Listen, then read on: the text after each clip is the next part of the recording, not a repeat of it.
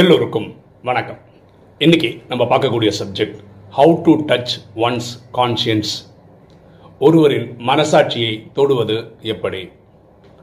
நான் ஒரு பியூட்டிஃபுல்லான ஒரு போ போஸ்ட் படித்தேன் கேட்டேன். ரொம்ப சுவாரஸ்யமாக இருந்தது. அதை தான் நம்ம இந்த வீடியோவில் ஷேர் பண்ண போகிறோம் ஒரு நபர் ஒரு சென்னையில் இருக்கார். இந்த உதயம் தியேட்டர் இந்த கேகே நகர் பக்கத்தில் இருக்குது அது அங்கே அது பக்கத்தில் தான் அவருக்கு வீடு.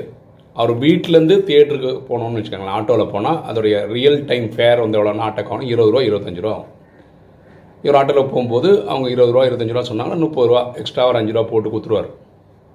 ஒரு நாள் இந்த மாதிரி படத்துக்கு போயிருக்காரு. திரும்பி வரும்போது ஆட்டோக்காரனை ஏறுறாரு ஆட்டோக்கு ஏறுறாரு. அப்போ அவர் என்ன பண்ணாருன்னா ஒரு நூறுரூவா எடுத்து அந்த ஆட்டோக்காரர்கிட்ட கொடுக்குறாரு. இந்தா என் வீடு அப்படின்னு அந்த தெருவு பேர் சொல்கிறார் உங்களுக்கு எவ்வளோ வேணுமோ அதை எடுத்துக்கோங்க. ஐம்பது ரூபா ஒன்றுனா எடுத்துக்கோங்க எழுபத்தஞ்சு ரூபா ஒன்றுனா எடுத்துக்கோங்க இல்லை நூறுரூவா ஒன்றுனா கூட எடுத்துக்கோங்க. ஆனால் நீங்கள் சொல்ல வேண்டியது என்னென்னா ஆக்சுவல் ரூபா எவ்வளோ இங்கேருந்து என் வீட்டுக்கு போகிறதுக்கு எவ்வளோ என்ன ஏமாற்றி எடுத்தீங்க அந்த ஃபீஸ் சொல்லுங்கள் அப்படின்றான். ஆட்டோக்காரர் அப்படியே ஒரு மாதிரி பிரமிச்சு பார்க்குறேன் இந்த மாதிரி நம்மளை வாழ்க்கையில் எவனுமே கேட்டது இல்லையே அப்படின்னு. இல்லை சார் ஆட்டோன்னா ஃபஸ்ட்டு நம்ம பேசிக்கணும் சார் அமௌண்ட்டு ஓகேவா? நமக்குள்ள ஒரு சண்டைலாம் வரக்கூடாது சார். இறங்கும்போது நீங்கள் அந்த காசு கொடுப்பீங்க நான் கிளம்பி போயிட்டே இருப்பேன் சார். அவர் சொல்கிறாரு அப்படிலாம் பேச்சுக்கு வேண்டிய அவசியமே இல்லையே. எனக்கு எவ்வளோன்னு தெரியும். நான் நிறையவே கொடுத்துட்டேன். நூறுரூவா கொடுத்துருக்கேன். இப்போ நான் உங்ககிட்ட சாய்ஸாக கொடுத்துட்டேன். நீங்கள் என்ன வேணால் பண்ணுங்கள் ஐம்பது ரூபா எடுத்துக்கோங்க எழுபத்தஞ்சு ரூபா எடுத்துக்கோங்க நூறுரூவா கூட எடுத்துக்கோங்க. ஆனால் எவ்வளோ உண்மையான ரேட்டு எவ்வளோ என்ன ஏமாத்திட்டீங்க மட்டும் சொல்லுங்கள் அப்படின்றார். சார் இதெல்லாம் சரிப்பட்டு வராது சார். நீங்கள் ஒழுங்காக ஒரு அமௌண்ட் சொல்லுங்கள் சார். அது எனக்கு ஓகேன்னா வரேன் சார். இல்லைனா நான் வரல சார் அப்படின்னு இப்போ நான் நூறுரூவா தரேன் இல்லைப்பா அப்புறம் என்னப்பா பிரச்சனை உனக்கு? சார் உங்களுக்கு என்ன சார் தெரியும்? பெட்ரோல் விலைலாம் கண்ணாமண்ணன்னு போயிருக்கு. சரி பெட்ரோல் விலை கூடியிருக்குன்னு நிறைய தெரியும். நான் நிறைய தானே கொடுத்துருக்கேன். கம்மியாலாம் கொடுக்கலையே. நீ எவ்வளோ வேணால் எடுத்துக்கலான்னு சொல்லியிருக்கேனே அப்படின்னு. இப்போ என்ன தான் சார் சொல்கிறீங்கன்னு இந்தா நூறுரூவா வச்சுக்கோ.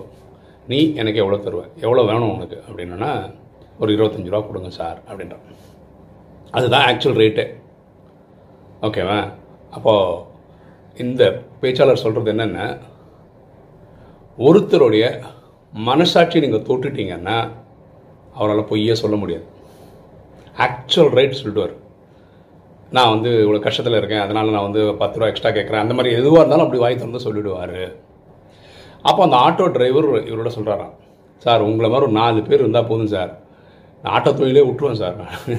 அது இங்கே சென்னையில் அப்படி தான் நடக்குது. வெளியூர்லலாம் எப்படின்னு தெரியல. ஆட்டோ ஏறுறோம்னு வச்சுக்கோங்களேன். ஃபஸ்ட்டு சொல்லுவாங்க ரேட் என்னன்னு கேளுங்க. அது மீட்ரு போடுறேன். அதெல்லாம் கிடையவே கிடையாது. ஒரு ரேட் அவங்க அப்படி அவங்களுக்கு வாயில் வந்த ஒரு அமௌண்ட் ரேட் சொல்லுவாங்க அது ஓகேனா நம்ம போகலாம் இல்லை நம்ம பேரம் பேசணும். இந்த டெக்னிக் எவ்வளோ நல்லா இருக்கு பாருங்களேன். முன்னாடியே எக்ஸ்ட்ராவாக கொடுத்து நீங்கள் எவ்வளோனா எடுத்துக்கோங்க. அது எவ்வளோ ஆகும்னு சொல்லுங்கள் அப்படின்றது. நான் ஏன் அனுபவம் சொல்கிறேன் பாருங்கள் நான் கேரளாவில் எங்கள் சொந்த ஊருக்கு போயிட்டு இருக்கும்போது ஒரு வாட்டி ஸ்டேஷன்லேருந்து ஒரு இடத்துக்கு ஆட்டோவில் தான் போனோம். ஸ்டேஷன்லேருந்து பஸ் ஸ்டாண்ட் வரைக்கும் ஆட்டோவில் போனோம். அதோட ஒரு பத்து இருபது வருஷத்துக்கு முன்னாடி.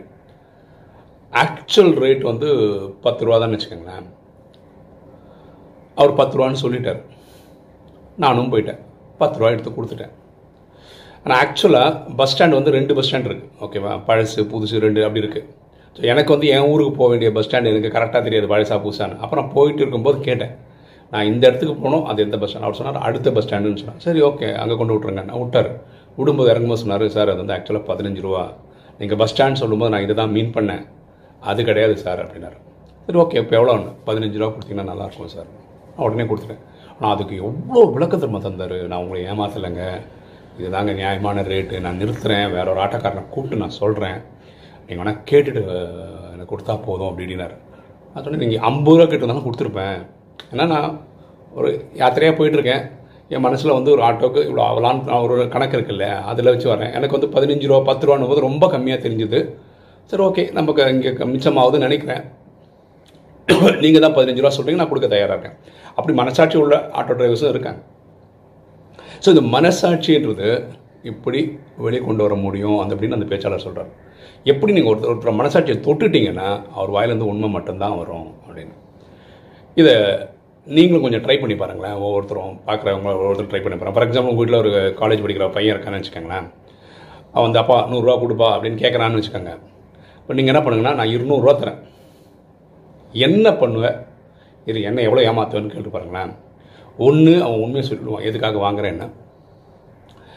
இல்லை உங்கள்கிட்ட காசே வாங்க மாட்டான். ட்ரை தான் பண்ணி பாருங்களேன். அதாவது மனைவிமார்கள். அதாவது குடும்பத்திலே இருக்கவங்க வீட்டிலே இருக்கிறவங்க அவங்க வேலைக்கே போகலன்னு வச்சுக்கோங்களேன். அவங்களும் கணவர்கிட்ட எனக்கு ஷாப்பிங் போகணுன்னு கேட்பாங்க. அதுலேயும் இந்த மாதிரி கேட்டு பாருங்களேன். இது ஒரிஜினல் எவ்வளோ வெளியே ஆனால் இதில் வந்து நம்ம எல்லா இடத்துலையும் அந்த ஃபார்முலாவை செட் பண்ண முடியாது. ஃபார் எக்ஸாம்பிள் பார்த்து மனைவிமார்களுக்கு கொடுக்குற காசு. அவங்க என்ன பண்ணுவாங்கன்னா அவங்களுக்கு தேவையான காசை எடுத்துகிட்டு பாக்கியெல்லாம் மிச்சப்படுத்துவாங்க. நமக்கே என்னைக்கா தேவைப்படும் போது கொடுத்து உதவுவாங்க. அப்புறம் நம்ம பர்த்டே குழந்தைங்க பர்த்டேக்கு வந்து அவங்க ட்ரெஸ் எடுப்பாங்க. எப்படி எடுப்பாங்க? அவங்களுக்கு எங்கேருந்து வருமானம் வருது?